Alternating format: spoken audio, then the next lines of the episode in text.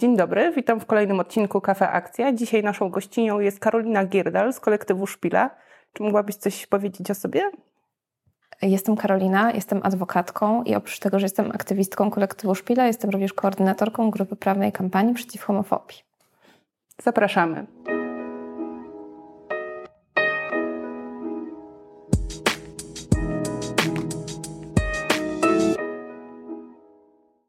Jak można zorganizować zgromadzenie tak, żeby ono było legalne i żeby nam nic nie groziło?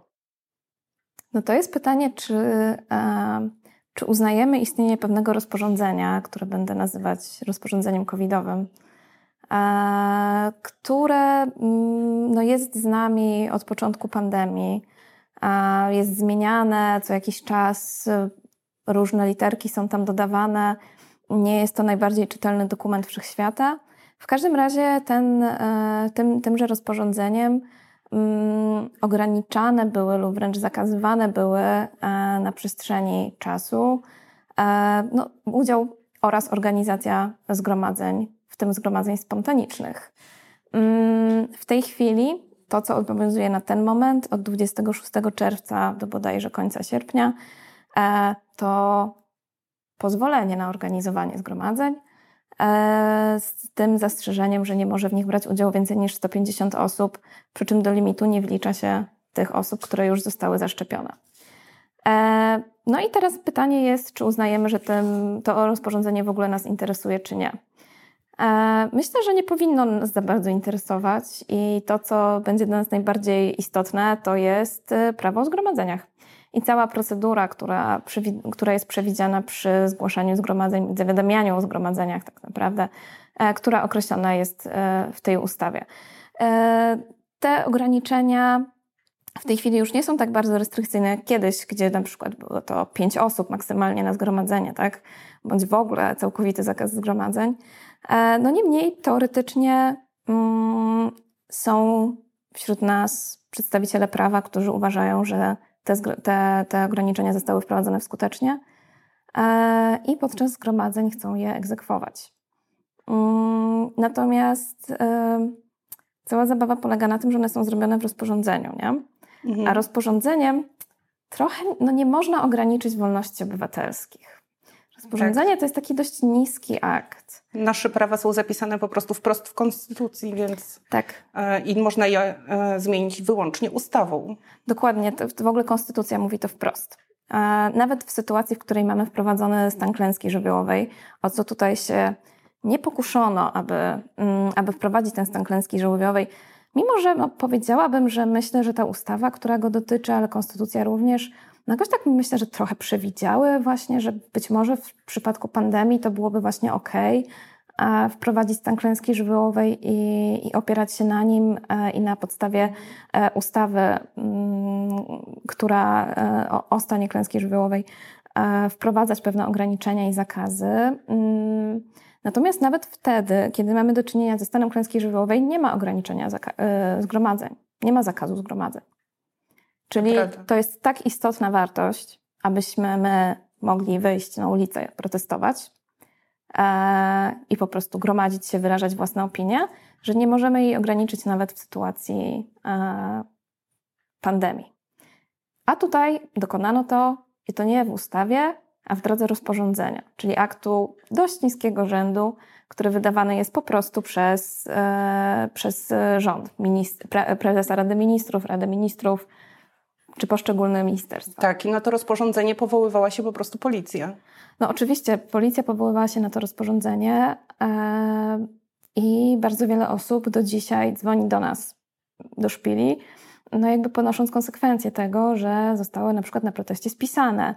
E, I w tej chwili policja chce przeciwko nim kierować wnioski o ukaranie do tam 30 listopada bodajże z artykułu 54 kodeksu wykroczeń, a obecnie jest artykuł 116 paragraf 1a kodeksu wykroczeń w powiązaniu z jakimś tam odpowiednim przepisem tego rozporządzenia, które obowiązywało na ten dzień, kiedy osoba była spisana. Mm, zasadniczo oba te przepisy sprowadzają się do tego, że ktoś naruszył pewne ograniczenia czy też zakazy, jakie były wprowadzone. Krótko ujmując, brał udział w nielegalnym zgromadzeniu. Mm. Tak, też, też mam taki zarzut. Mhm. No tak, bardzo dużo osób ma takie zarzuty. Bardzo dużo osób ma takie zarzuty. Myślę, że niekoniecznie utrzymają się one w sądzie. Mamy już całą falę postanowień sądu, które umarzają po prostu takie postępowania. Umarzają, czyli w ogóle nawet nie, mm, nawet nie rozstrzygają, czy my jesteśmy winni, czy niewinni, tylko patrzą sobie na to i mówią, no nie, nie można było ograniczyć wolności zgromadzeń rozporządzeniem. Nie ma mowy tutaj w tym momencie o tym, żeby ktoś brał udział w jakimś nielegalnym zgromadzeniu, po prostu taka, no w ogóle to nie istnieje a, takie zjawisko. Tak. I w związku z powyższym ja w ogóle umarzam to postępowanie. Ono, je, jego nie było. Tak, zanim jeszcze wrócimy na chwilę, bo chciałam jeszcze wrócić na chwilę do tych e, przepisów e, dotyczących tego, jak zorganizować je teraz, tak żeby one były legalne. Natomiast tutaj od razu pojawia się pytanie, czy e, są sądy, które jednak skazują e, uczestników, uczestniczki i organizatorki takich zgromadzeń? Są wyroki nakazowe, w których faktycznie e, zdarzają się takie sytuacje. I co wtedy robić? Trzeba wnieść sprzeciw od wyroku nakazowego.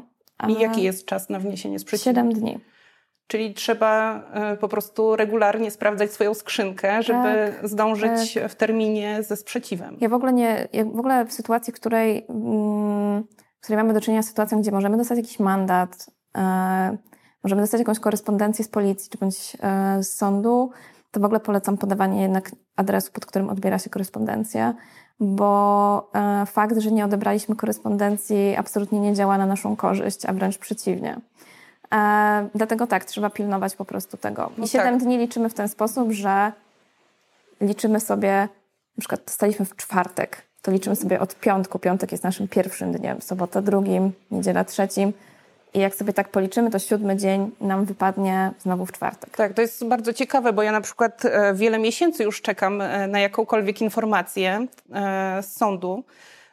I teraz jest sezon urlopowy. Jeżeli wyjadę na więcej niż 7 dni, to czy mam nadal możliwość wniesienia takiego sprzeciwu? Po pierwsze, to będą 14 dni w sumie, dlatego że po tym jak pierwsze zawiadomienie o tym, że hej, leży list polecony na poczcie, to dostajemy kolejne potem 7 dni, czyli w sumie mamy 14 dni na to, żeby odebrać przesyłkę. Mhm. I od momentu, kiedy tą przesyłkę odbierzemy, liczymy te 7 dni. Ale jeśli wyjechaliśmy na urlop, nie wiem, trzytygodniowy mhm. i w tym momencie ta przesyłka przepadła i wróciła do sądu, tak, można. E, wystarczy, no, trzeba próbować i złożyć wniosek o przywrócenie terminu, i który też trzeba złożyć w ciągu 7 dni, mhm. od kiedy mm, w prawie to mówi się, że ustanie przyczyna po prostu no zasadniczo wrócimy z urlopu, widzimy, że mamy awizo w skrzynce przepadło, o nie, od tego dnia liczę sobie te 7 dni, w ciągu tych 7 dni e, wnoszę ten wniosek o, e, tak, o przywrócenie terminu. Na awizo nie jest napisane skąd jest przesyłka. Tak, ale w tej chwili przy tych przepisach epidemicznych w zasadzie jedyne przesyłki, które są na awizo, awizowane, a nie wkładane wprost do skrzynki, to są przesyłki sądowe. Rozumiem. To taka wskazówka po prostu dla wszystkich, jeżeli, e, jeżeli mm, no, po prostu takie sprawy mają, tak? Ale chciałabym jeszcze zapytać o to, o czym mówiłyśmy wcześniej. Czy jeżeli e, teraz zorganizujemy spontaniczne zgromadzenie, mm, to czy policja może się do czegoś przyczepić? E, czy może nas później wezwać, pociągnąć do jakiejś odpowiedzialności? Znaczy, dla mnie to jest tak, jest rzeczywistość sobie prawna i jest rzeczywistość faktyczna. I myślę, że my w tej chwili funkcjonujemy w tej rzeczywistości faktycznej. Przepisy sobie są jakieś i możemy sobie, i możemy sobie oczywiście porozmawiać o tym, a, czy jakiego rodzaju powinna... Są, tak, jakiego rodzaju są e, zgromadzenia, że można je zgłosić. Tak. Zgromadzenie, tak, że, że jak policja w ogóle się nie powinna czepiać, że jakby możemy sobie porozmawiać o orzecznictwie Europejskiego Trybunału Praw Człowieka mhm. i o mhm. tym, jak on to twierdzi, że policja to jest tam po to, żeby nas bronić i żeby nam pozwolić na odbycie tego zgromadzenia, tak, a nie w trakcie przeszkadzać. A potem mamy rzeczywistość faktyczną. No mhm. i jakby policja niestety e, no, zrobi to, jaki dostanie rozkaz z góry. Mhm. Jeśli rozkaz z góry będzie na ten dzień, że nie wiem, legitymujemy, to będzie legitymować.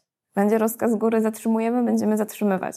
A będzie zgromadzenie może się odbyć spokojnie, będzie się odbywać spokojnie. Takie są nasze doświadczenia jako szpili, jeśli chodzi czy to o strajki, mhm. e, czy to o strajki po 22 października, czy jakieś inne e, wydarzenia, które miały miejsce od tego czasu. Czyli to zależy od tematu demonstracji i od powody są. Ja nie umiem powiedzieć, od czego to zależy, bo nawet jak mieliśmy te co jakiś czas się dziejące jakieś wydarzenia po 22 października, to jednego dnia taktyka policji była bardzo nastawiona na agresywne i takie właśnie konfrontacyjne e, podburzanie nawet uczestników mhm. i prowokowanie. I, I po prostu zatrzymywanie osób. Jednego, drugiego dnia tylko legitymowali, a trzeciego dnia nie robili nic. Mhm. I dopatrzeć się w tej logiki, tym nie dało żadnej logiki. Nie ma żadnej logiki tam. Czyli nie wiemy, czego się spodziewać. Ja po prostu myślę, że y, no jakby biorąc pod uwagę to, w jakiej rzeczywistości politycznej teraz żyjemy, w sytuacji, w której opowiadamy się za pewnymi wartościami, które y, niekoniecznie y, są podzielane przez, przez tych, którzy są niestety u władzy w tej chwili, no musimy się liczyć z tym, że być może będziemy represjonowani po prostu na tych, mhm. na tych zgromadzeniach. Że być może te będziemy, że być może, nie wiem, zamkną nas w kotle, być może nas wylegitymują, e, być może nas zatrzymają.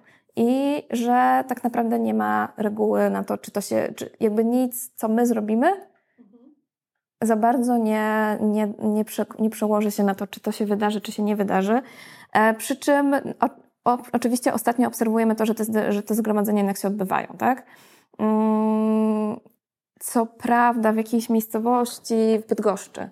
W Bydgoszczy 29 maja policja e, jakby legitymowała wszystkich uczestników e, zgromadzenia takiego solidarnościowego z e, osobami Białorusi. Białorusi. No i tam nawet była interwencja Rzecz, Rzecznika Praw Obywatelskich. Dlaczego w ogóle te osoby były legitymowane? No a wczoraj na przykład było wydarzenie solidarnościowe z, z Gruzją, I tam no, nie doszło do, do, do żadnych interwencji ze strony policji. E, I ostatnio jest tak, że do tych interwencji faktycznie e, nie dochodzi. Bo właśnie się zastanawiałam, czy wraz z poluzowaniem tych przepisów i w końcu e, umożliwieniem organizowania tych zgromadzeń e, zwanych spontanicznymi, czyli takich, gdzie nie trzeba ich wcześniej zgłaszać i które nie mają e, organizatorki, organizatora, są E, po prostu organizowane przez wszystkich uczestników i uczestniczki, którzy wychodzą na ulicę w wyniku e, wydarzeń, e, które się dzieją w życiu publicznym. Czy wraz z tym poluzowaniem po prostu też ta praktyka zachowania policji na tych zgromadzeniach się jakoś zmienia? No tak, zmienia się. Mniej jest takich przypadków w tej, chwili nie, w tej chwili nie notujemy przypadków zatrzymań.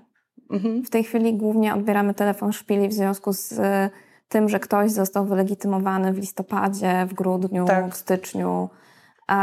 I teraz są sprawy po tak. prostu przesłuchane. Natomiast w tej chwili nie, ma, nie, nie, było, e, nie było zatrzymań.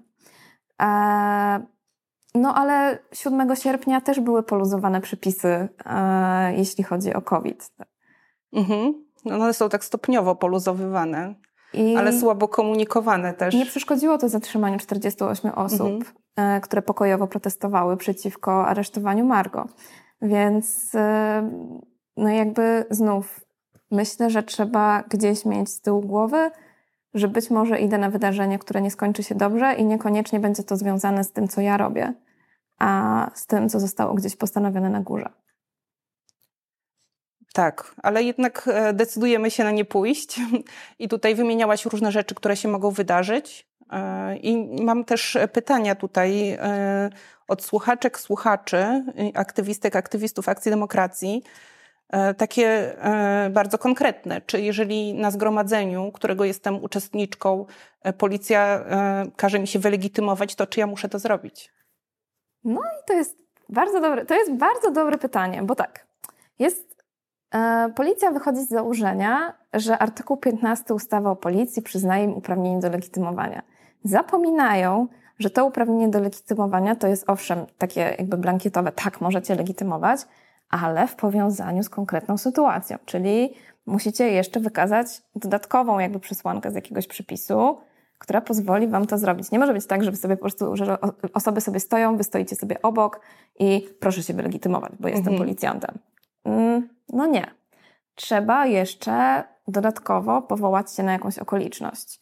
Podejrzewam, że popełnia Pan wykroczenie, przestępstwo, cokolwiek. E... Tak, policja powołuje się na ustawę o policji. Ale powinna jeszcze powiedzieć, że no, prowadzimy czynności tam dochodzeniowe, albo jest pan, zaobserwowaliśmy, jest pan podejrzewany o, e, o popełnienie wykroczenia, znaczy myślimy, że tutaj pan popełnia wykroczenie, mhm. proszę się wylegitymować. Czyli wręcz powinni wiedzieć, e, o co nas oskarżają. Och, oczywiście. powinni. Natomiast najczęściej spotkamy się z sytuacją, w której usłyszymy tylko artykuł 15 ustawy o policji. Tak. No i teraz mamy dwie opcje. Jest opcja na obywateli RP, e, czyli jest opcja na to, że ja znam swoje prawa, ty, ja wiem, że ty je teraz łamiesz, panie policjancie, e, i no ja się po prostu nie wylegitymuję. Tylko, że to się skończy tym, że, ja, że pojedziemy na komendę, nie? W celu ustalenia tożsamości? W celu ustalenia tożsamości. I to tam i sobie posiedzimy, bo oni oczywiście, bo to dość długo trwa, posiedzimy tam z godzinę, dwie, trzy na tej komendzie i potem nas wypuszczą. Prawdopodobnie zostaniemy przewiezieni na najbliższą komendę, ale to nie jest takie oczywiste, dlatego że na przykład w, tam po tych protestach październikowych osoby były wywożone na przykład do Nowego Dworu Mazowieckiego ze względu na to, że nie chciały się wylegitymować. I teraz Nowy Dwór Mazowiecki jest kilkadziesiąt kilometrów od Warszawy. Osoba jest tam wywożona, jest wypuszczana po północy mhm. i musi sobie sama wrócić do Warszawy, nie?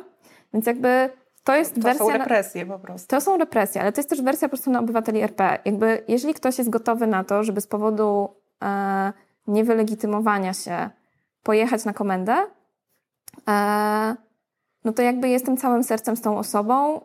Musisz się tylko liczyć po prostu z tym, że pojedziesz na tą komendę i tam cię wylegitymują, ustalą twoją tożsamość i cię wypuszczą i musisz sobie sam, sama wrócić i poradzić. A jakieś inne konsekwencje?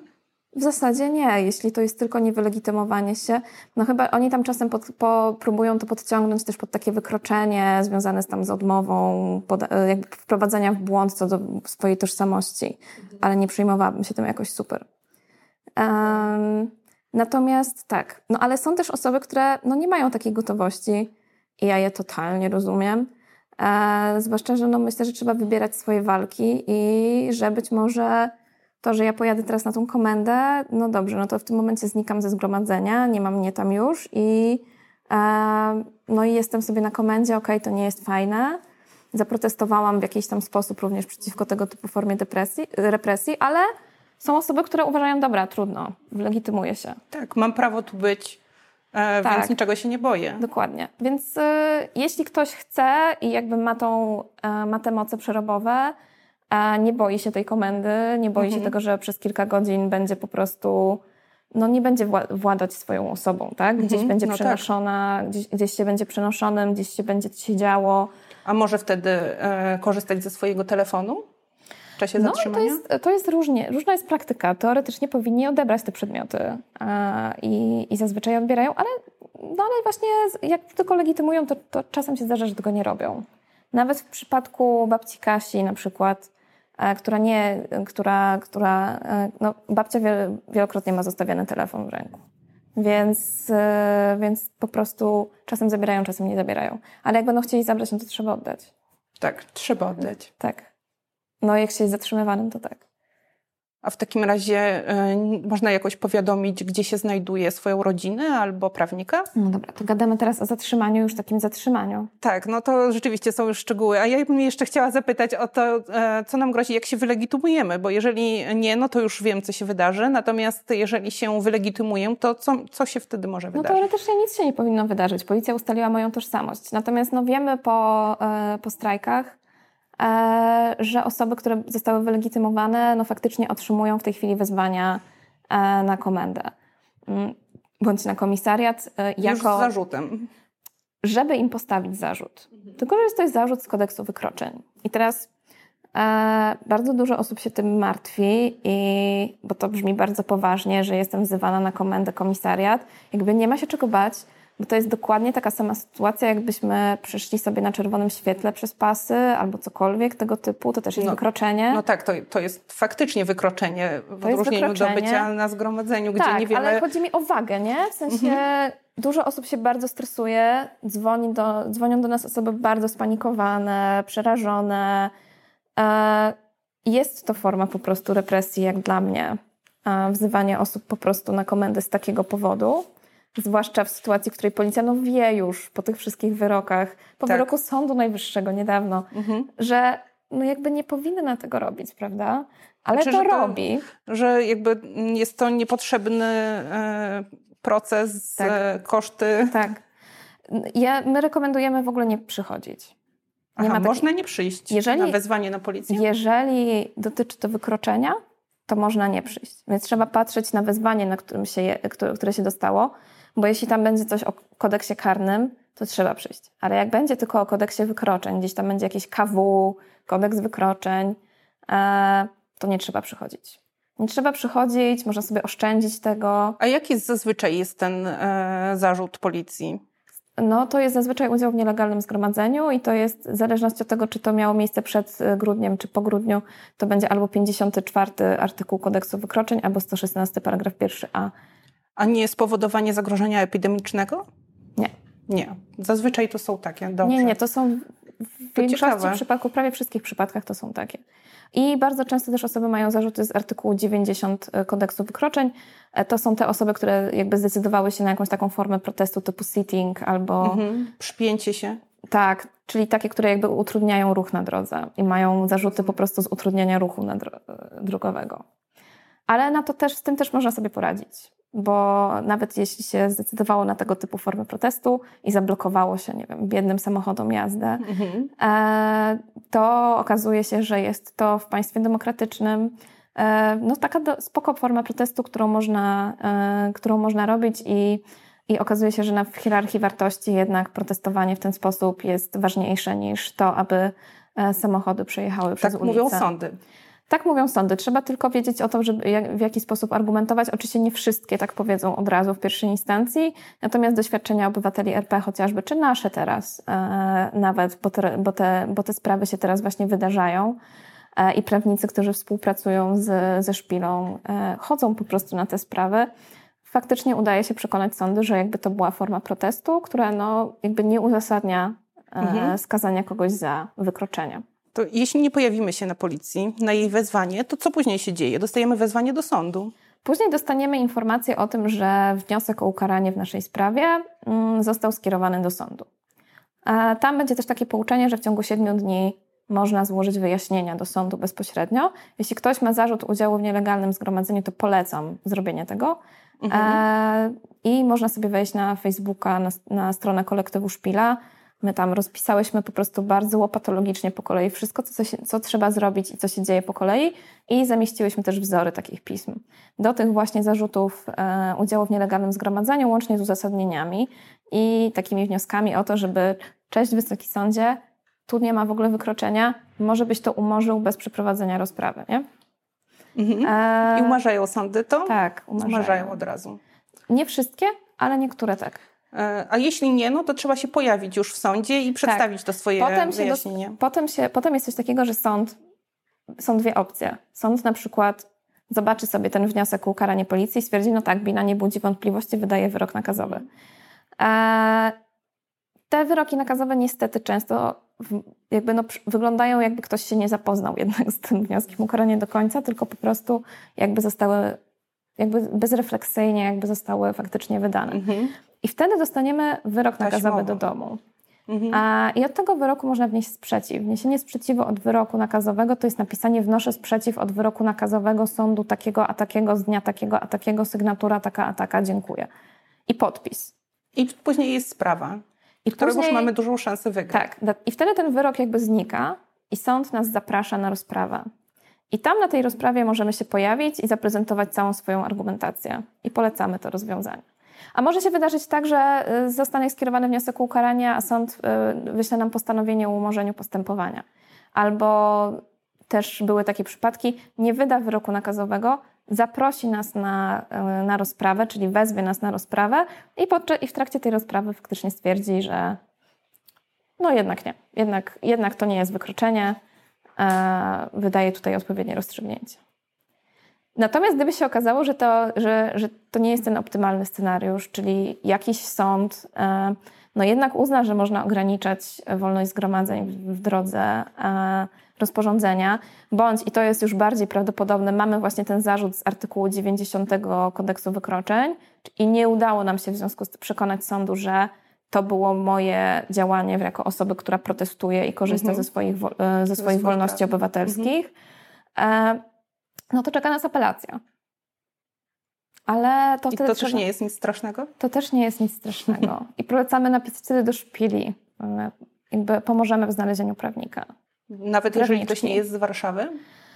E, no, jak ktoś nie jest z Warszawy, to będzie nam trudniej, ale na szczęście wiemy też, że funkcjonują w innych miastach, e, w innych okręgach e, też grupy, może nie takie jak Szpila, ale podobne, bądź też tam pracują prawnicy, prawniczki pro bono, którzy i które są w stanie coś takiego, z czymś takim pomóc. No a też niektórych po prostu stać na to, żeby po prostu zapłacić za taką pomoc, więc też wtedy jesteśmy jak najbardziej w stanie pomóc, jakby skontaktować z prawnikiem czy prawniczką. Dobrze, a ja bym w takim razie chciała się dowiedzieć e, o tej sytuacji, kiedy jednak e, mimo wszystko jestem zabierana na komisariat, e, niezależnie od tego, czy się wylegitymowałam, czy nie, ale jeżeli akurat policja tak zadecydowała. No i co tam na tym komisariacie może się przydarzyć mi? W ogóle to jeszcze nawet nie dotarłyśmy do komisariatu. Najpierw, najpierw dostajesz informację w teorii. Najpierw dostajesz informację, jest pani zatrzymana z takiego z i, i dostajesz informację o tym, jaka jest podstawa faktyczna i prawna Twojego zatrzymania. Czyli mówią Ci, jaki przepis prawa nam pozwala na to, żeby Ciebie teraz zatrzymać oraz jaka jest podstawa faktyczna, czyli jakie okoliczności jakby faktyczne tutaj zdarzenia sprawiają, że, że, tak, że, że to robimy. No i to nie jest takie wcale proste, żeby kogoś zatrzymać, bo kodeks postępowania karnego przewiduje tak naprawdę niewiele przypadków, kiedy to się może wydarzyć. To e, sięgnięcie w ogóle po zatrzymanie to powinno być takie coś, co robimy na samym końcu. Najpierw trzeba rozważyć, co można zrobić innego, czy można właśnie osobę na przykład wylegitymować, a potem wezwać ją na komendę, czy, yy, a, a dopiero potem sięgać po zatrzymanie jako już taką ostateczność. I w zasadzie możemy to zrobić wtedy, kiedy, nie wiem, nie możemy ustalić tożsamości osoby, właśnie dlatego, jak to się tak. mówi, wylegitymowania, to jedzie na komendę. E, kiedy uważamy, że może być tutaj stosowany tryb przyspieszony, ale i ten tryb przyspieszony faktycznie pojawia się od sierpnia jako uzasadnienie tych zatrzymań. No boimy się, że ktoś ucieknie, będzie mataczyć, tak? Jakby nie, I nie jesteśmy w stanie ustalić tożsamości tej osoby. To naprawdę są bardzo niewielkie przypadki, kiedy to można zrobić. Tak, ale tak jak często jest tak, że wypadki, które się zdarzają rzadko, e, powodują nasz największy strach.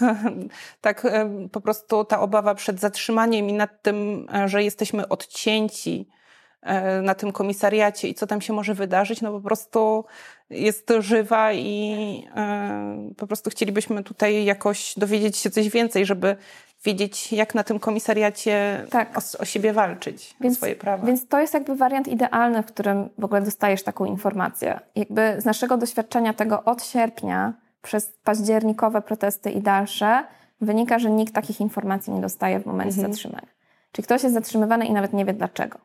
Nawet nie wie na jakiej podstawie prawnej. Po prostu jest ładowany do tak. samochodu. I przewożony na komendę, gdzie sobie siedzi na przykład kilka godzin i czeka, bo te podstawy zatrzymania są dopiero wymyślane i wpisywane do protokołu zatrzymania, który powstaje ileś tam czasu później. Teoretycznie też w momencie, kiedy jesteśmy zatrzymani, zatrzymane, powinniśmy natychmiast dostać informacje o przysługujących nam uprawnieniach. A tym uprawnieniem jest m.in.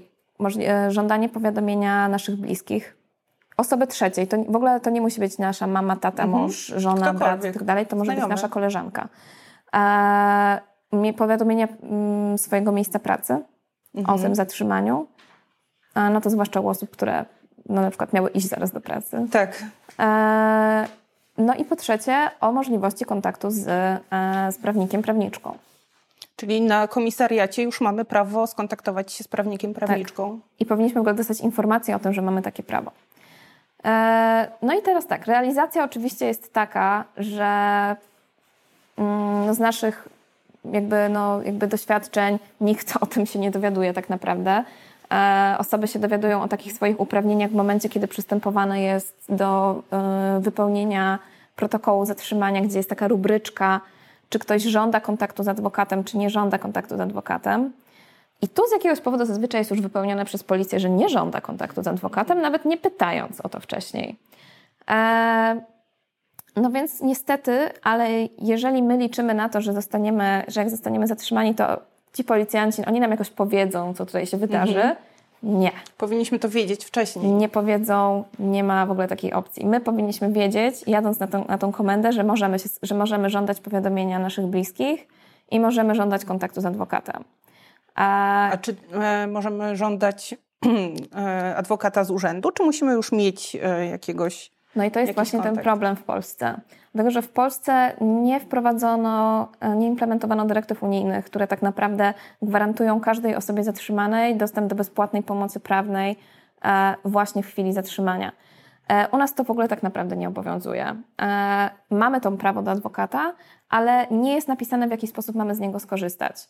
I teraz przyjeżdżamy na komendę, gdzie no nie ma dyżurującego adwokata na komendę, gdzie nie ma telefonów do adwokatów. Mhm, no tak. Nie ma nie masz też swojego telefonu, żeby skorzystać z niego i wyszukać sobie. No tak, jakby moi znajomi są, mają super uprzywilejowanie, bo mają mój numer w komórce, nie? Ale jakby, e, ale wiadomo, że nie każdy z nas zna prawnika, prawniczka, a nawet jak zna prawnika i prawniczkę, to niekoniecznie jest to osoba, która jest adwokatem z uprawnieniami, bądź radcą prawnym, radczynią prawną, z uprawnieniami do obrony osób w postępowaniu karnym, nie? W związku z powyższym, no jakby jestem już na trochę gorszej pozycji. Ale nawet jak mam ten numer, to niestety bardzo często zdarza się, że policja nam mówi, no to bardzo proszę podać mi imię i nazwisko tego adwokata, adwokatki i jego numer, jej. Trzeba znać na pamięć. Tak, trzeba znać na pamięć. Stąd ten zapisywanie tak. sobie numerów na, e, na skórze.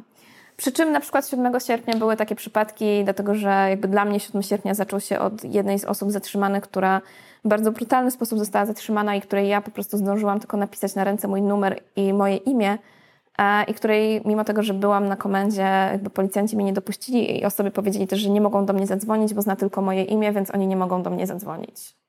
Więc jakby jak nie będą chcieli tego zrobić, to tego nie zrobią, nie? Jakby też trzeba sobie z tego zdawać sprawę. E, I teraz tak, jest z czasów przed szpilą, no to jakby nie mamy gwarancji, że ten adwokat gdzieś tam siedzi na, tym, e, na tej komendzie i na nas czeka. Teraz jak, e, jakby działa nasz kolektyw, jakby do tej pory udawało nam się to zrobić właśnie między innymi dzięki wielkiej mobilizacji też osób po prostu prawniczych, żeby do, doprowadzić do sytuacji, w której po pierwsze wiemy, jak nazywa się osoba, która została zatrzymana i tutaj radzę swoje po prostu imię i nazwisko wykrzykiwać, kiedy się... Jest zatrzymywany. Kiedy i kiedy jesteśmy zatrzymywani, to trzeba krzyczeć swoje imię i nazwisko po prostu. wiemy, wiedziałyśmy po prostu, jak się osoba nazywa i byłyśmy w stanie jakby mniej więcej domyślić się, gdzie osoba zostanie przewieziona, albo ustalić, gdzie została przewieziona i wtedy dyżurujący prawnik bądź prawniczka tam e, jechał na miejsce. Więc teraz aktualnie jest tak, że jak jest wydarzenie obstawiane przez nas, to trzeba się po prostu pytać organizatorów i organizatorek i zwracam się z uprzejmą prośbą do organizatorów i organizatorek wydarzeń o powiadamianie nas wcześniej. Tak, ale to tylko w Warszawie, a tylko wydarzenia Warszawie. się dzieją w całej Polsce. Tak. W ogóle tak, natomiast jakby to, jak my działamy, nie jest takie trudne, nie? W sensie, w tym sensie, że to naprawdę jest prosty pomysł. I jeżeli ktoś chciałby, chciałaby e, założyć taki kolektyw u siebie w mieście, to w ogóle napiszcie do nas i pomożemy e, w zrobieniu tego, przynajmniej powiemy Wam, jak to zrobić. Tak, ja myślę, że też chętnie pomożemy. Tak jest. Jako kolejny etap. Być tak może, jest. jeżeli okaże się, że jest zainteresowanie, to zorganizujemy e, właśnie taki warsztat dla osób, które chciałyby tak działać. To jest tak, jakby to jest wszystko sytuacja idealna, w której ja wiem, że dostanę się do prawnika, jakby mhm. znam swoje prawa. No ale jak, nie, jak wiem o tym, że nie będzie tego prawnika, a jakby trzeba sobie zdawać sprawę z tego, że nie będzie go, nie? W sensie najprawdopodobniej go nie będzie. No większość nie? osób nie planuje zatrzymania. Dokładnie.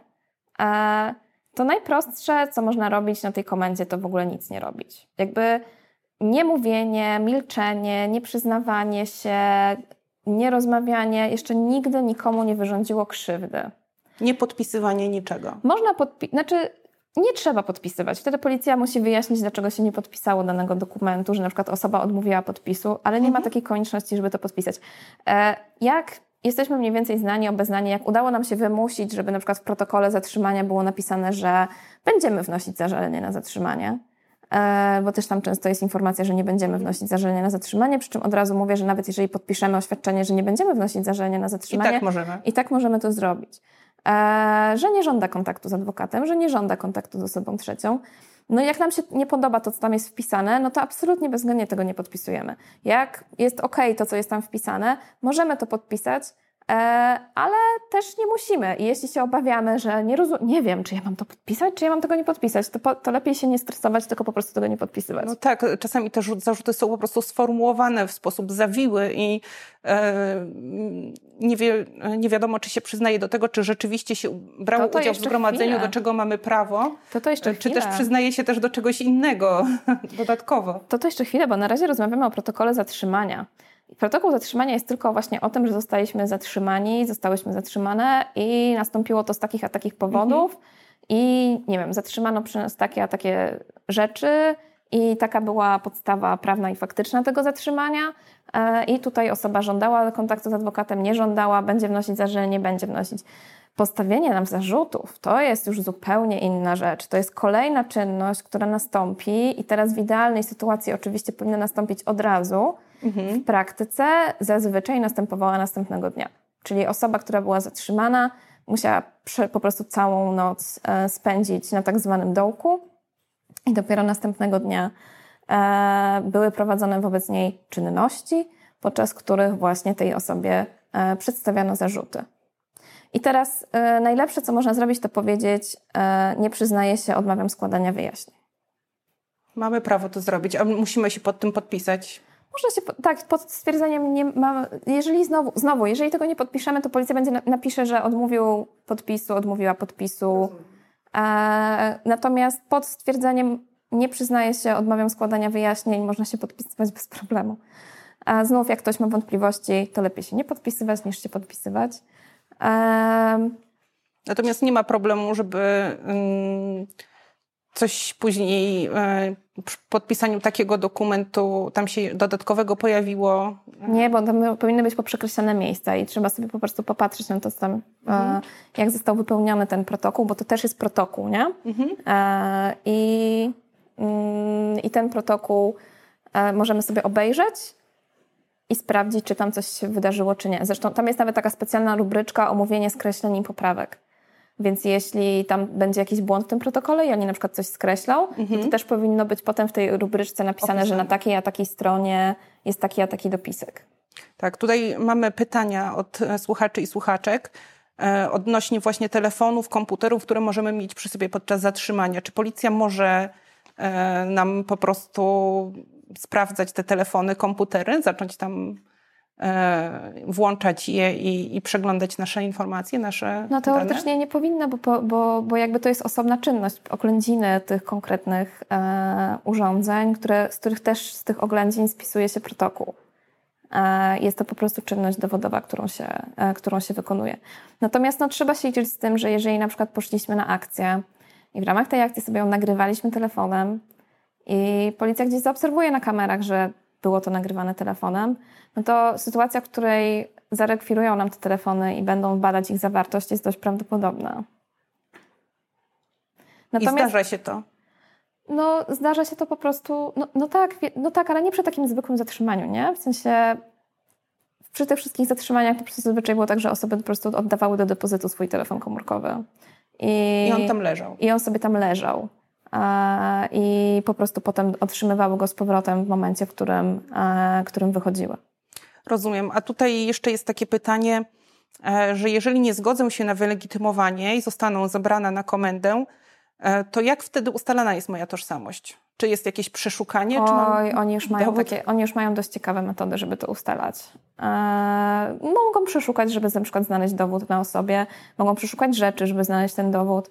Eee, w przypadku już tych takich biometrycznych dowodów osobistych, które w tej chwili są, bardzo łatwo jest ustalić tożsamość osoby po prostu robiąc jej zdjęcie. Rozumiem, to wystarcza. Nie obdzwaniają też E, naszej rodziny. Nie, to jest dość szybko nawet e, robione. Także, mm, także no oni, jeszcze się nie spotkałam z sytuacją, w której nie, nie, nie byli w stanie ustalić czyjejś tożsamości. Tutaj jeszcze się pojawiło pytanie dotyczące e, prawa do zgromadzeń, tego o czym mówiłyśmy wcześniej. Czy można zgłosić obecnie zgromadzenie na więcej niż 150 osób? No, generalnie nie wlicza się do limitu osób zaszczepionych. Wiem, że niektóre, na przykład organizatorzy koncertów, robią w tej chwili koncerty wyłącznie dla osób, które okażą e, certyfikat, że są zaszczepione i nie robią ich w ogóle dla osób, które nie są zaszczepione, dlatego że nie chcą weryfikować po prostu, czy ktoś przychodzi, czy nie przychodzi. Natomiast no tak, można.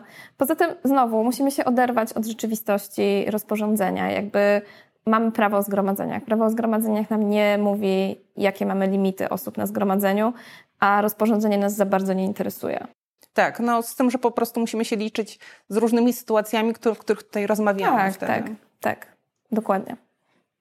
Um, jeszcze w trakcie naszego pobytu na komisariacie e, rozumiem, że zabrano nam rzeczy. Mm, jeżeli się nie e, wylegitymowaliśmy wcześniej, no to jest przeszukanie w celu e, odnalezienia naszego dowodu, ale czy też mogę odmówić rewizji osobistej?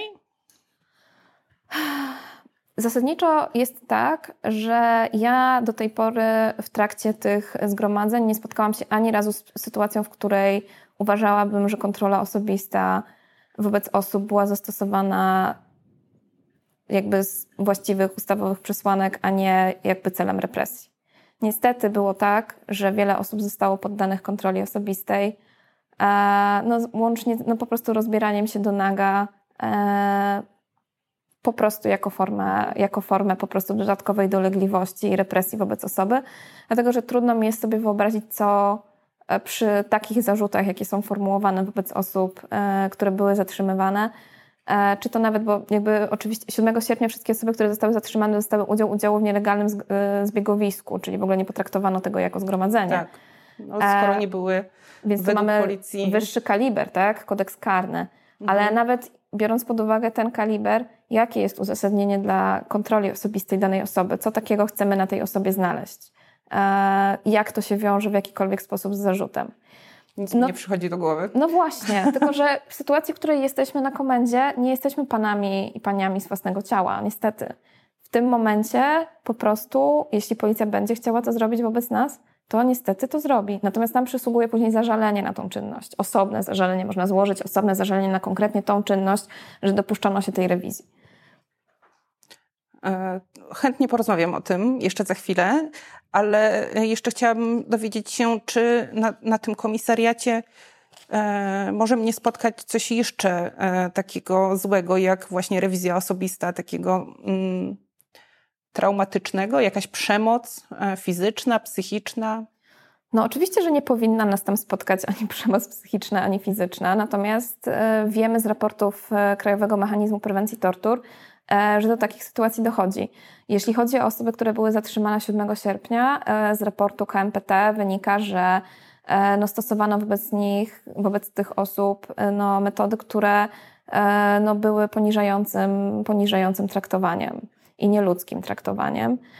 Od tego jest już tylko krok do tortur. Niestety, takie przypadki miały miejsce. Tak samo e, przy zatrzymaniach po protestach e, były sytuacje, w których również można powiedzieć, że osoby nie, były traktowane e, nieprawidłowo. Zresztą stwierdzają to teraz po kolei te orzeczenia, e, rozstrzygnięcia sądów, na których osoby żalą się na swoje zatrzymanie w bardzo wielu przypadkach sądy ustalają, że również było ono dokonywane nieprawidłowo. Mamy sytuację jednej z osób, która nawet opisała to na swoim portalu społecznościowym, która została pobita po prostu. Mamy osobę, mamy złamaną rękę przecież w trakcie e, jednego z zatrzymań. E, mamy no, regularnie nadużywane kajdanki e, wobec osób, które siedzą po prostu na komendzie i, i mają kajdanki założone policja e, zgodnie z, zgodnie z prawem nie powinna nam ich zakładać? No nie powinna zakładać w sytuacji, kiedy Wykroczenia. Osoby, no tak. Ale jeżeli... Nawet jak złamane... jest przestępstwo, to przecież jeżeli nie, ma, nie mamy do czynienia z sytuacją, w której obawiamy się, że ta osoba coś jakby może zrobić nagle nam strasznego, to jakby też no, nadużywanie kajdanek e, mhm. jest, no, no, jest tutaj faktem po prostu, że to, że to się dzieje. I na to wszystko nam po prostu przysługuje później złożenie zażalenia. Jak już wyjdziemy, to tak. dostajemy ten nasz protokół zatrzymania i mamy 7 dni na to, żeby złożyć zażalenie do sądu, e, kwestionując legalność, prawidłowość i zasadność tego zatrzymania. I co to nam daje? To daje nam to, że jeżeli to wygramy, możemy dochodzić odszkodowania. Możemy złożyć wniosek o odszkodowanie w ciągu roku od naszego zatrzymania, e, a w zasadzie od daty, kiedy sobie wyjdziemy z, tego, z tej komendy, można złożyć wnioski o odszkodowanie. Jeśli sąd y, potwierdzi, że te zatrzymania były albo nielegalne, niezasadne, nieprawidłowe, I tutaj jest różnie. My w tej chwili jesteśmy w trakcie pisania raportu dotyczącego 7 sierpnia i przyglądamy te e, rozstrzygnięcia i raz jest, czasem jest tak, że sądy uznają, że wszystkie trzy przesłanki e, nie zostały spełnione. Czasem uznają, że dwie z nich albo jedna z nich nie została spełniona. Trudno się w tym dopatrzeć jakiejś logiki tak naprawdę Taka wewnętrznej. loteria. Ale, ale jednak e, większość zdecydowana, jeśli nie prawie wszystkie, E, zażalenia, które zostały faktycznie złożone i rozpatrzone do tej pory, bo nie wszystkie są. Nie wszystkie są. Nadal. Ja osobiście, jeden z moich klientów nie ma jeszcze rozpatrzonego e, zażalenia na zatrzymanie. Tak samo wiem właśnie od innych osób, bo zbierałyśmy dane, że ja mam, że ktoś ma wyznaczony termin na listopad na przykład rozpoznania dopiero tego zażalenia. Więc z tego co wiem, no jakby w większości, przytłaczającej większości te, te zażalenia są uwzględniane w jakimś stopniu, a to oznacza, że te osoby po prostu mogą teraz składać wnioski o odszkodowanie. A czy w trakcie tego zatrzymania my mamy możliwość jakiegoś zbierania dowodów na to, żeby później e, uargumentować e, to swoje zażalenie? No jak jesteśmy w kajdankach, nie mamy telefonu, nie mamy notatnika, nie mamy długopisu, w zasadzie nic nie mamy, to średnio będziemy w stanie cokolwiek udokumentować. Trzeba po prostu zapamiętywać. Natomiast y, dobrze jest, y, to, jest to może być bardzo traumatyczne i najprawdopodobniej jest dość traumatyczne doświadczenie, nie? Możemy nie pamiętać w stresie wszystkiego. Tak. Natomiast warto jest, e, jak się pisze zażalenie, spotkać się wcześniej właśnie z prawnikiem, prawniczką i sobie prześledzić po kolei różne rzeczy. Bo nasi prawnicy, prawnicz, prawniczki, ale też jakby to też jest, jakby większość prawników, prawniczek będzie wiedziała o co pytać. I prześledzi po prostu po kolei całą tą procedurę, co tam się zadziało, i dzięki temu uda się ustalić, co było prawidłowe, a co było nieprawidłowe. Niestety, y, no jakby będą, pytania będą padały nawet o takie rzeczy, jak to, czy dostałam jeść, e, albo czy zaoferowano mi szklankę wody. A niestety, no jest tak w naszym doświadczeniu, że osoby były w stanie 24 godziny być bez wody. I jedyna woda, jaką mogły się napić, to ta z toalety. Właśnie, dostęp do toalety, ale też czy mamy prawo do snu, jeżeli jesteśmy zatrzymani na noc do przetrzymywania po prostu no tak, jak nie, w, nie na siedząco w sali jakiejś e, przesłuchań. Tak, jakby większość osób w końcu trafia na tak zwany dołek, czyli na to takie właśnie miejsce, e, w którym sobie spędzamy noc, gdzie dostaniemy jakiś kocyk i się położymy.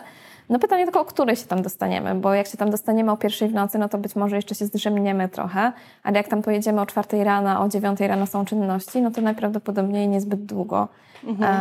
e, niezbyt długo będziemy mogli, mogły sobie pospać. E, tu pojawiło się pytanie, czy po przesłuchaniu jako świadek mam prawo dostać kopię spisanych zeznań? Nie. O, krótka odpowiedź. Nie, świadek, świadek nie ma takich uprawnień. E, jeżeli Czyli jestem... też jak zgłaszamy cokolwiek na policji, to... No i właśnie, poczekaj, właśnie tak. Jak jestem osobą, która jest pokrzywdzona przestępstwem, nie? E, to jestem stroną tego postępowania, a to oznacza, że wtedy przysługuje mi prawo do żądania do wglądu do akt, czyli ja wtedy mogę poprosić prokuratora, złożyć wniosek i powiedzieć, czy ja mogę sobie obejrzeć akta. Mhm. E, no i wtedy prokurator decyduje, czy nam te akta udostępni, czy nie. I wtedy możemy sobie zrobić zdjęcie na przykład, tak? jeśli, jeśli zostanie wyrażona na to zgoda. Natomiast jeśli jesteśmy po prostu świadkiem w sprawie, to nie mam takiej, nie, nie, nie ma takiej opcji. Rozumiem. Jakie błędy popełniamy podczas kontaktu z policją? Czy są jakieś typowe? Jesteśmy na zgromadzeniu, e, no i mamy kontakt z policją, niezamierzony, nieplanowany. I jakie błędy popełniamy najczęściej? Ale na zgromadzeniu czy na komendzie? Nie, na zgromadzeniu. No ja mam nadzieję, że na zgromadzeniu nie ma tego kontaktu z policją, ale jak no, już jest... Jak się zdarzy. No jeżeli przystępują do legitymowania, dobrze jest zapytać i to sobie udokumentować. E, jakby teoretycznie policjant powinien nam się przedstawić i przedstawić nam się podając swoje imię, nazwisko, stopień e, i to w taki sposób, żebyśmy mogli sobie te dane zapisać. Czyli powinien nam je powtórzyć, na przykład jak mhm. nie dosłyszeliśmy. I dobrze jest sobie zapisać dane policjanta, który nas wylegitymował. Może się to przydać do zażalenia. Później. Dokładnie, dokładnie tak. Dopytywanie o podstawę prawną i faktyczną. Polecam na przykład jako dobry instruktaż tego, w jaki sposób można dowiedzieć się, o jaka jest podstawa prawna i faktyczna y, czynności legitymowania. Swego czasu na Stop Bzdurą był taki filmik z legitymowania Margo e, w trakcie których bardzo przez kilkadziesiąt minut próbuje się ona dowiedzieć, e, jaka jest podstawa prawna i faktyczna tej czynności i po kilkudziesięciu minutach dopiero udaje się to ustalić. W konsultacji z wieloma przełożonymi. Tak, dokładnie. I myśl, myślę, że można sobie to popatrzeć jako na instruktaż takiego spokojnego, rozmawiania e, z próbą uzyskania odpowiedzi na to pytanie, które e, padnie. Natomiast ja nie widzę tak za bardzo, co można zrobić złego w kontakcie z policją e, na samym zgromadzeniu, nie?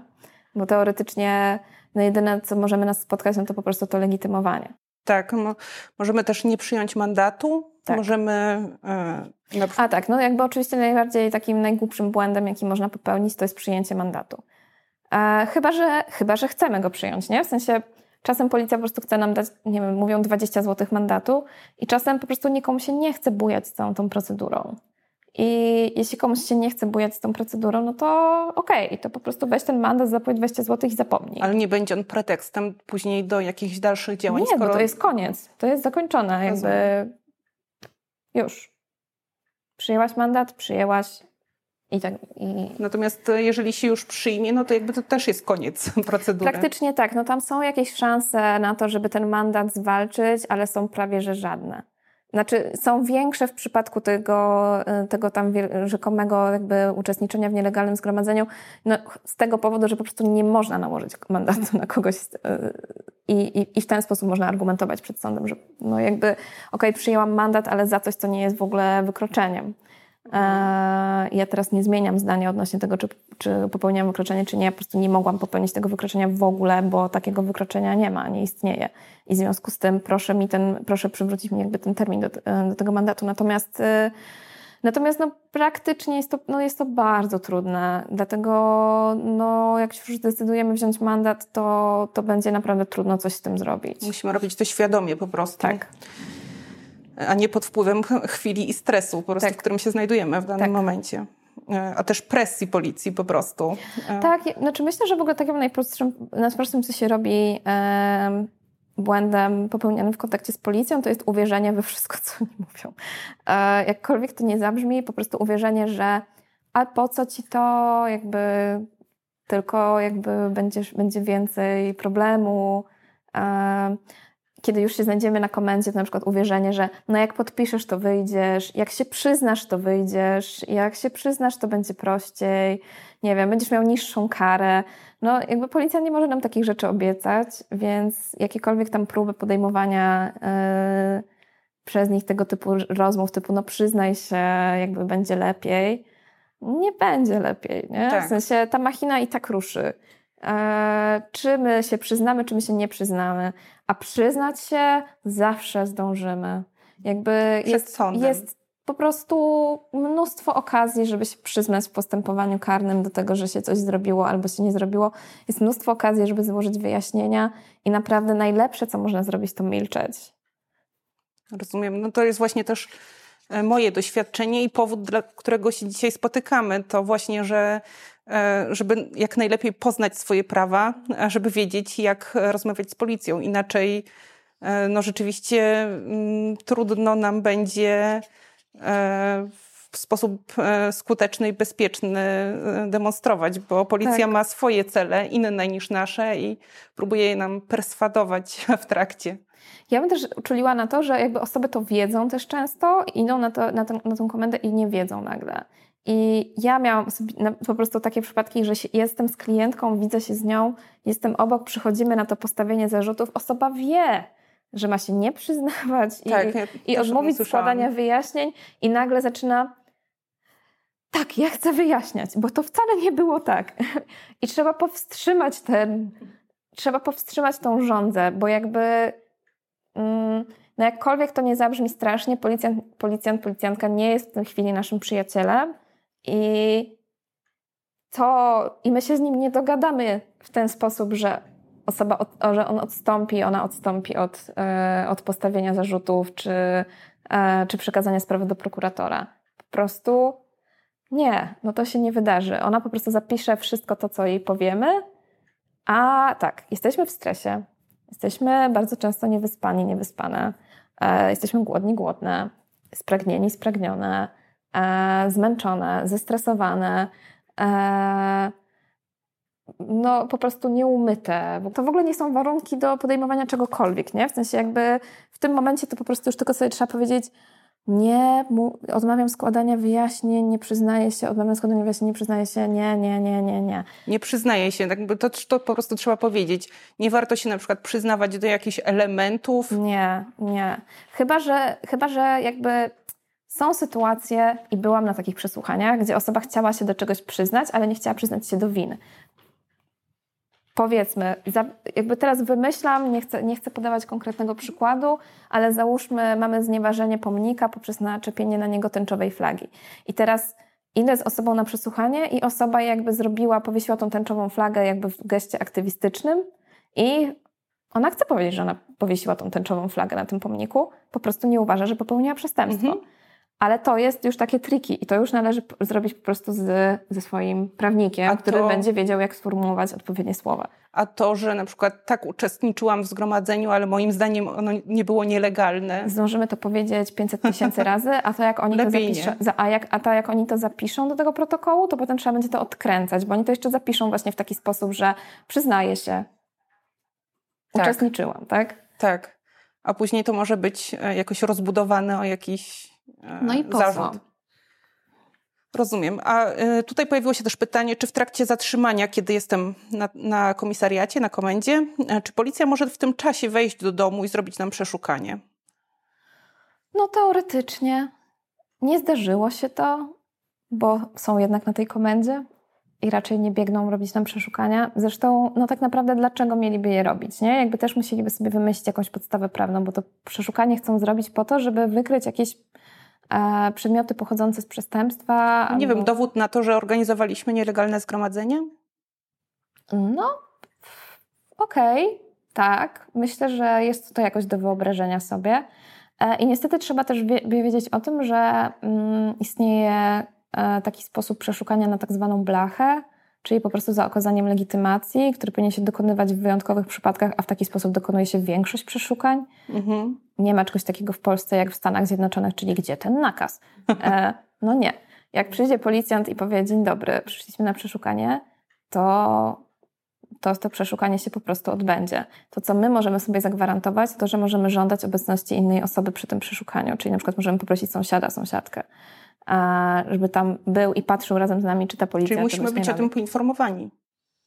Czy musimy być potem poinformowani? No bo jak jest, jesteśmy zamknięci. Znaczy to jest dla mnie w ogóle jakiś scenariusz totalnie z abstrakcji. W sensie nie, nie zdarza się tak. Nie widziałam czegoś takiego. Znaczy no jestem w stanie sobie wyobrazić, że jakieś, wiecie, high profile cases, takich po prostu super e, APW, coś tak, tam, skoordynowana akcja, tu zatrzymujemy, tu przeszukujemy, ale przy takich zatrzymaniach, gdzie wiecie, policjanci to są osoby, które i policjantki to są osoby, które, no nie wiem, są świeżo po szkole bardzo często, tak? Jakby z relacji osób, które były zatrzymywane, no wiemy o tym, że bardzo często nie, nie, osoby nie wiedziały, jak wypełnić protokół, e, nie wiedziały za bardzo, no jakby czekały, aż, aż zostaną przeszkolone w tym kierunku. Więc jakby raczej nie wyobrażam sobie, żeby przy takiej masówce, nie, jakby jeżeli mamy do czynienia ze zgromadzeniem i, i te wielkie siły policyjne są zmobilizowane do konkretnie tych e, sytuacji i mamy miejsce do czynienia z, zatrzymy, z zatrzymywaniami, żeby osoba przybywała e, sobie na komendzie i w tym momencie po prostu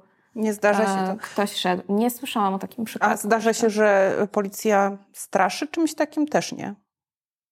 Nie, nie. pojawiały się takie Nie, kwestie. natomiast y, na, na pewno były takie sytuacje, kilka, gdzie coś takiego się wydarzyło, że jakby dzień po zatrzymaniu policja pukała do drzwi i jakby chciała mm, przeszukać mieszkanie. Chyba było coś z przeszukaniem.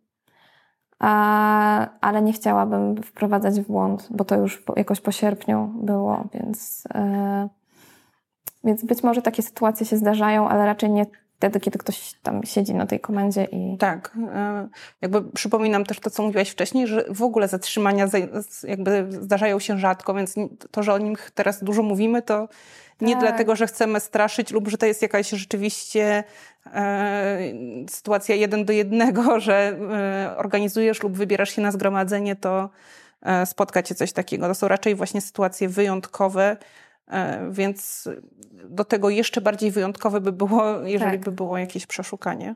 E, Chciałabym zadać pytanie też tutaj od e, jednej słuchaczek. Czy można przeprowadzić dwie pikiety e, jednocześnie, oddalone od siebie, mm, zgodnie z, z rozporządzeniem, e, jak ono o tym mówi, ale na przykład pod jednym urzędem? 15, na 15 osób, ale to jedno... Tutaj to było chyba jeszcze z e, poprzednich przepisów, tak. tak. Bo ta osoba po prostu nie wie, że w tym momencie już jest 150 osób. Plus nie liczymy ale, osób zaszczepionych. Ale też no, organizujemy zgromadzenie, nie, za, nie prowadzimy na nie zapisów, przychodzi tak. więcej osób. Czy możemy zorganizować jednocześnie w dwóch oddalonych od siebie miejscach, żeby nadal było legalnie? No, znowu, rozporządzenie mówi o tym, że między zgromadzeniami musi być odległość tam co najmniej 100 metrów, ale lekceważymy rozporządzenie i patrzymy sobie, co jest w prawie o zgromadzeniach.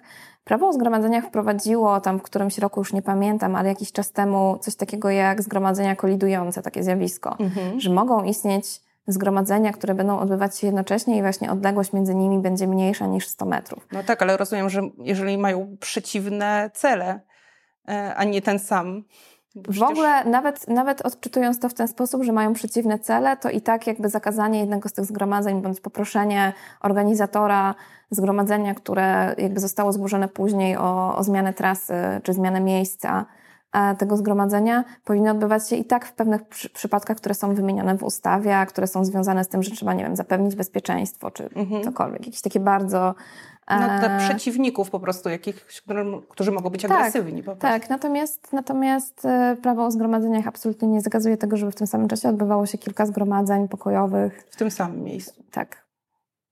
E, no i pojawia się pytanie, dlaczego mm, ta sytuacja po prostu nie została jakby ucięta, tak?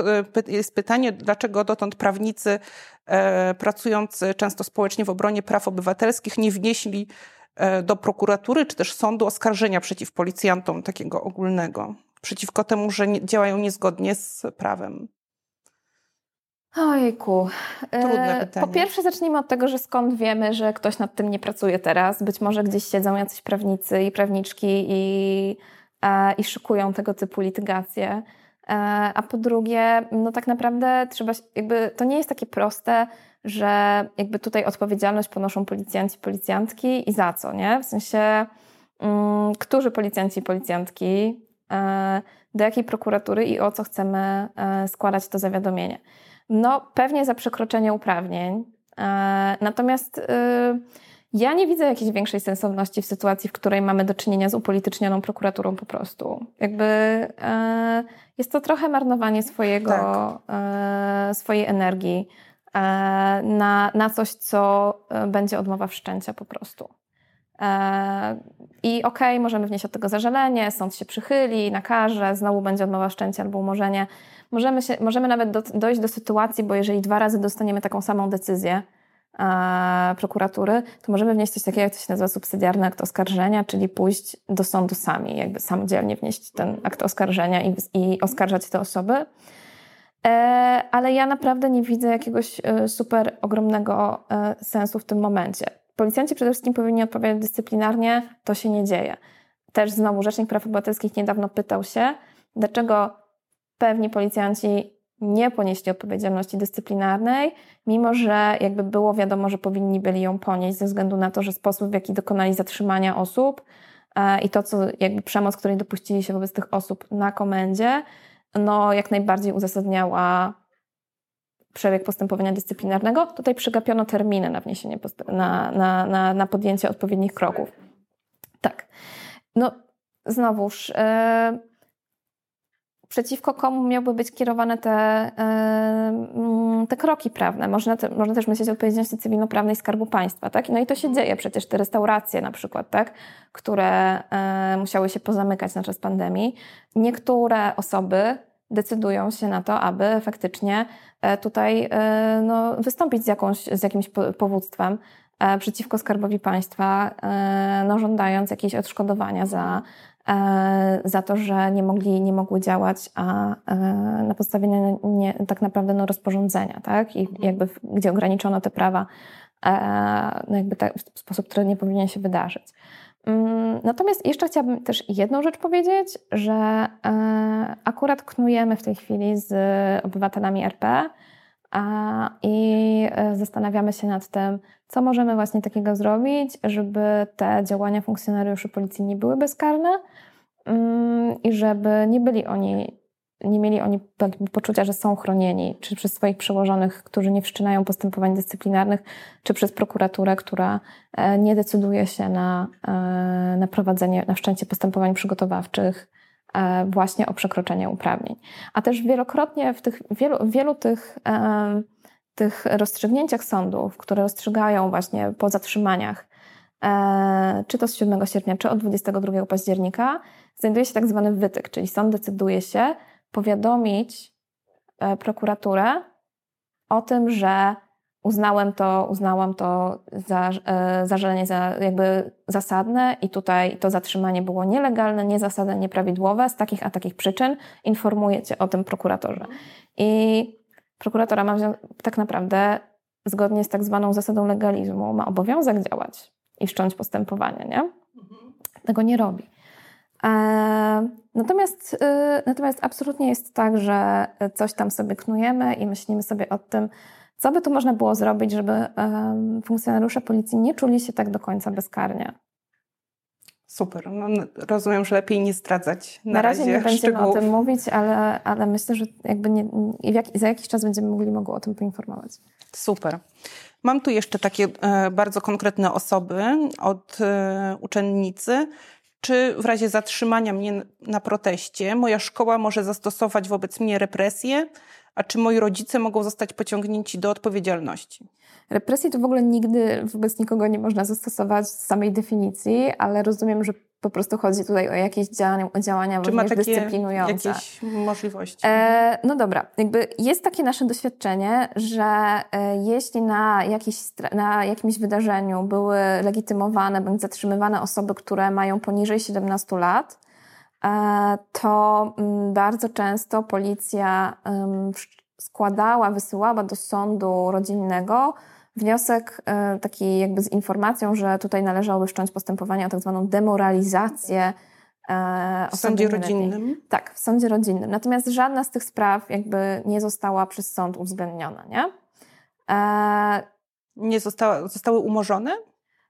Tak, no nie została pociągnięta, zostały umorzone, tak. E... Dlatego znaczy nie wiem, czy konkretnie, czy umorzone, nie wiem, czy tam na pierwszym etapie po prostu jakoś zakończone inny sposób, ale e, nie mamy absolutnie żadnych sygnałów, żeby to w jakikolwiek sposób było kontynuowane. Czyli jest to jakaś forma zastraszania i represji, że my tutaj teraz oto wszczynamy wobec ciebie to postępowanie, e, angażujemy twoich rodziców, i oskarżamy po prostu z taką. Tak, angażujemy Twoją szkołę, zarzut. bo jakby, mm, no bo przecież można wystąpić o opinię do szkoły na przykład, tak? A tam nie wiadomo, jakie są e, po prostu nastroje w szkole i. Tak. E, no natomiast nie wyobrażam sobie, że mógłby istnieć jakiś szkolny statut, który wyciągałby w tym momencie konsekwencje wobec osoby, która pokojowo protestowała. No, być może są jakieś zapisy w szkolnych statutach, które dotyczą tego, że uczeń, uczennica no, popełnił przestępstwo, czy też jakby osoby w tym wieku nie mogą popełnić przestępstwa, ale e, popełnił jakiś czyn zabroniony i, i, w tym momencie dzieją się jakieś tam konkretne rzeczy, no ale absolutnie udział w zgromadzeniu nie jest, e, nie jest czynem zakazany. zabronionym, nie jest zakazany, jest realizacją po prostu naszych wolności. A czy jeśli e, policja pyta nas, dlaczego bierzemy udział w proteście. To, to jest takie pytanie, e, czy, czy, musimy odpowiedzieć i czy to może w jakiś sposób wpływać na wysokość naszej kary? Ale w ogóle po co im mówić cokolwiek? Czyli wracamy do tego, tak, że najlepiej jakby no, jakby niczego co, nie mówić. Jakby no nie, no po co im mówić cokolwiek, nie? Jakby w sensie w ogóle co to jest za pytanie? I to nie wpłynie i... później na jakąś ocenę sądu, e, że nie, no właśnie... nie składaliśmy żadnych wyjaśnień, tak. że nie współpracowaliśmy. To, że nie składaliśmy wyjaśnień to jest nasze uprawnienie i nikt nie może z tego powodu wyciągać wobec nas jakichkolwiek negatywnych konsekwencji. Jak będziemy chcieli złożyć wyjaśnienia na etapie sądowym i powiedzieć sądowi, dlaczego wtedy braliśmy udział w takim proteście, to świetnie. E, jeśli taka będzie nasza wola, ale Absolutnie nie rekomenduję tłumaczenia się policji z tego, co się, e, co się wydarzyło i dlaczego się tu jest. E, jeszcze z obszaru tego, tego, mm, jak i gdzie szukać wsparcia. W Warszawie wiemy, że należy się zgłosić do szpili, ale pewnie też nie w każdym przypadku. Kiedy e, zgłaszać się? Do szpili? Tak. Zasadniczo my jesteśmy takim kolektywem z anarchistycznymi korzeniami, feministycznymi, queerowymi, więc e, w sytuacji, w której e, jesteś osobą uczestniczącą w, pro, w protestach, e, które no jakby są związane z tymi wartościami i ponosisz konsekwencje prawne, jakieś z tym związane, zgłaszaj się. Jeśli jesteś aktywistą, aktywistką, bądź takim zwanym frontline defenderem, czyli po prostu osobą, która jakiejś swojej działalności e, broni takich właśnie wartości, za którymi i my się opowiadamy, napisz i, i, ponosisz konsekwencje prawne i masz jakiś problem w związku z tymi, z, te, z tą swoją aktywnością, napisz do nas, zobaczymy, co damy, co jesteśmy w stanie zrobić e, dla ciebie. E, natomiast jeśli jesteś spoza Warszawy, mm, możesz też do nas napisać, być może będziemy w stanie Cię skontaktować z jakimiś e, lokalnymi organizacjami bądź grupami nieformalnymi, które, e, które działają. Mm. Tak, ale zgromadzenia też były w bardzo małych miejscowościach, mhm. gdzie po prostu trudno skorzystać z jakiejś e, pomocy prawnej, czy liczyć na to, że ona jest już tam po prostu jakoś e, zorganizowana. Tak, Co ale wtedy robić? No niektóre, niektóre ośrodki mają taką pomoc na całe województwo albo mhm. na cały powiat. E, nie jestem w stanie teraz po prostu wymienić z pamięci, ale no niektóre takie ośrodki jak Kraków i w związku z powyższym Tu mówimy o wsparciu pro bono, tak? Tak, mówimy o wsparciu pro Bo jeszcze są okręgowe izby adwokackie. Jeżeli potrzebujemy wsparcia adwokata, to po prostu tam tak, możemy szukać? Tak, tylko trzeba pamiętać o tym, że no po prostu jakby w głównej mierze no, prawnicy zażądają od nas zapłaty, nie? Mhm. I jakby znalezienie prawnika pro bono no nie jest takie, nie jest takie proste. Więc... Yy, można do nas napisać i po prostu być może będziemy w stanie pomóc i skierować, albo powiem, że nie możemy tego zrobić, bo nie jesteśmy w stanie znaleźć yy, kogoś, no ale to też będzie dla Was jakaś informacja, nie? Rozumiem. Mm, a jak można dochodzić swoich praw e, później? Czyli e, tutaj mówiłyśmy o tym, że możemy złożyć zażalenie na e, na zatrzymanie lub na różne praktyki, które są niezgodne z e, procedurą, e, prawem w trakcie zatrzymania, to gdzie, e, gdzie można złożyć takie zażalenie i w jakim terminie?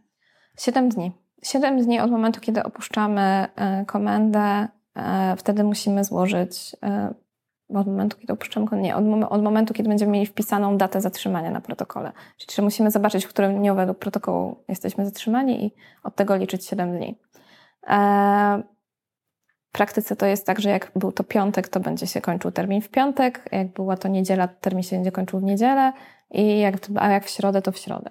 Mhm. E, dużo osób pyta, czy ma wliczać w weekend, do tego tak mówię. E, no i wtedy wnosimy sobie zażalonko. E, jeśli byliśmy zatrzymani, zatrzymane, jakby gdzieś można poszukać tych, można poszukać tych zażaleń i ja sugeruję też wejść sobie na stronę na przykład obywateli RP właśnie, e, którzy, które mają takie raporty e, oby pomocy, gdzie można znaleźć fajne orzeczenia sądowe, gdzie można szukać jakichś takich elementów, które warto jest podnieść. Mhm. można się wzorować. Tak. A gdzie się to składa? Do sądu. Do sądu. Do sądu rejonowego, tam według, e, Boże, według chyba bodajże właściwości, miejsc, właściwość miejscowa, oczywiście teraz nie powiem, przepraszam, krępujące, nie pamiętam, ale... E, czy zamieszkania, czy zameldowania, tak? Ale może też to złożyć za pośrednictwem komendy i ona to przekaże. Rozumiem. A czy jest tak, że gdziekolwiek to złożymy, to nie prześlą do właściwego sądu? E, no teoretycznie tak, ale e, na tym, tak czy siak na tym, na tym protokole zatrzymania powinna się znajdować informacja, gdzie to powinniśmy złożyć.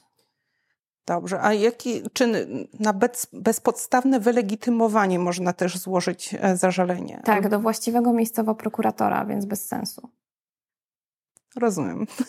Znaczy no, no jakby Czyli no, tylko do prokuratora, no można, to już jakby, nie do sądu, tak? Tak, tylko do prokuratora, na legitymowanie tylko do prokuratora. A czy można wnieść pozew cywilny przeciwko konkretnemu funkcjonariuszowi, którego się spisało dane? Kontrowersyjne. Zachęcam do kontaktu z obywatelami RP w takiej sytuacji. Ale nie było takich e, Jest, znaczy, Zasadniczo trzeba pamiętać o tym, że e, jakby odpowiedzialność za policjantów, którzy są funkcjonariuszami, teoretycznie ponosi Skarb Państwa, tak? Czyli teoretycznie państwo ponosi odpowiedzialność za to, że funkcjonariusze tego państwa naruszyli jakieś przepisy i to teoretycznie od państwa powinniśmy się domagać yy, odszkodowania, tak? Ale czy tylko, to nie wiem. Więc yy, zachęcam do kontaktu z obywatelem. I spróbowania. Mhm. E, jeszcze bardzo szczegółowe pytanie dotyczące mm, odbywającego się w Gdańsku 28 marca biegu równości. Mhm. E, nastąpił wtedy, mm, wcześniej nastąpił atak e, na Homo Commando w Trójmieście i odbyła się demonstracja solidarnościowa bieg równości. Mhm. I podczas tego biegu równości policja wylegitymowała około 100 osób. Mhm. I od kwietnia te osoby są wzywane na komisariat na przesłuchania. I wśród nich jest około 30 osób nieletnich. Mhm. E, I tam właśnie jest wysyłany wniosek do sądów rodzinnych e, e, o wszczęcie postępowania w kierunku rozpoznania, czy miała miejsce demoralizacja. Mhm. Za udział w biegu i za mhm. rozgrzewkę i bieganie. I tutaj następuje pytanie konkretne, czy w świetle najnowszego orzeczenia Sądu Najwyższego możemy złożyć zażalenie na komendanta policji w Gdańsku o bezpodstawne nękanie młodych osób? I do kogo złożyć takie zażalenie?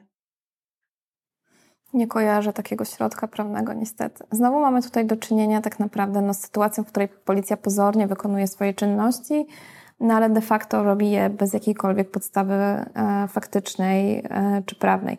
Znów można tutaj myśleć o, o tym, czy nie powinno być wszczęte postępowanie dyscyplinarne wobec policjantów, którzy robią takie rzeczy, czy właśnie zarzut, postawić im zarzut przekroczenia uprawnień. Natomiast no, przede wszystkim jest to po prostu sytuacja przede wszystkim skandaliczna i, mm, no i powiedziałabym, że wymagająca protestów.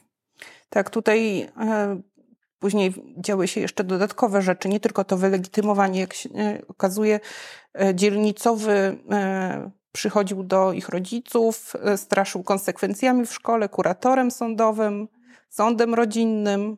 To już chyba jest większym przekroczeniem no, dzielnicowy może odwiedzić, tak, i zebrać tak zwany wywiad środowiskowy, tak, i znaczy w zasadzie, czy to ma być wywiad środowiskowy. No, odwiedza, nie wiem w jakim celu tam był, doręczyć wezwanie na komendę, przy, czy przy okazji e, powiedział te nie, wszystkie rzeczy. Nie, to jest napisane, że straszył. Straszył. No, ale tak. z drugiej strony no, no, są to jakieś e, instrumenty prawne, tak, które właśnie w takich wypadkach mogą uruchamiać. E, policjanci. No mógł ostrzegać, że tak, straszenie? będzie tutaj tego typu sytuacja i tak dalej. Mhm. Natomiast tak, ja osobiście uważam, że jest to straszenie. Tak. Zgadzam się, to jest straszenie. Ale nie mam możliwości dochodzenia no można na tego konkretnego dzielnicowego na przykład napisać skargę, napisać skargę do jego przełożonego. Eee, pytanie, czy zostanie w jakikolwiek sposób uwzględniona. Rozumiem. Tylko jeżeli by się coś wydarzyło podczas jakichś przesłuchań E, konkretnego, to po prostu można wtedy sprawdzić z prawnikiem, czy to nie było przekroczeniem uprawnień. Już wtedy. E, tutaj pisze też do nas osoba, która mm, podczas protestu nagrywała policjantów i jeden z, z nich e, ją uderzył i uszkodził telefon. Prokuratura odmawia wszczęcia postępowania. Mhm. mhm. E, sąd nakazał e, zajęcie się tą sprawą prokuraturze. E, no i została sprawa ponownie otworzona, została ta osoba wezwana jako świadek. No i znów odmówiono. Po, po różnych mhm. tutaj perturbacjach, przychodzeniu do domu do tej osoby, jakby naciskaniu, co ma być napisane w mm, w pismach, ale zostało po prostu znów e, jakby zamknięto, odmowa wszczęcia postępowania. Mhm.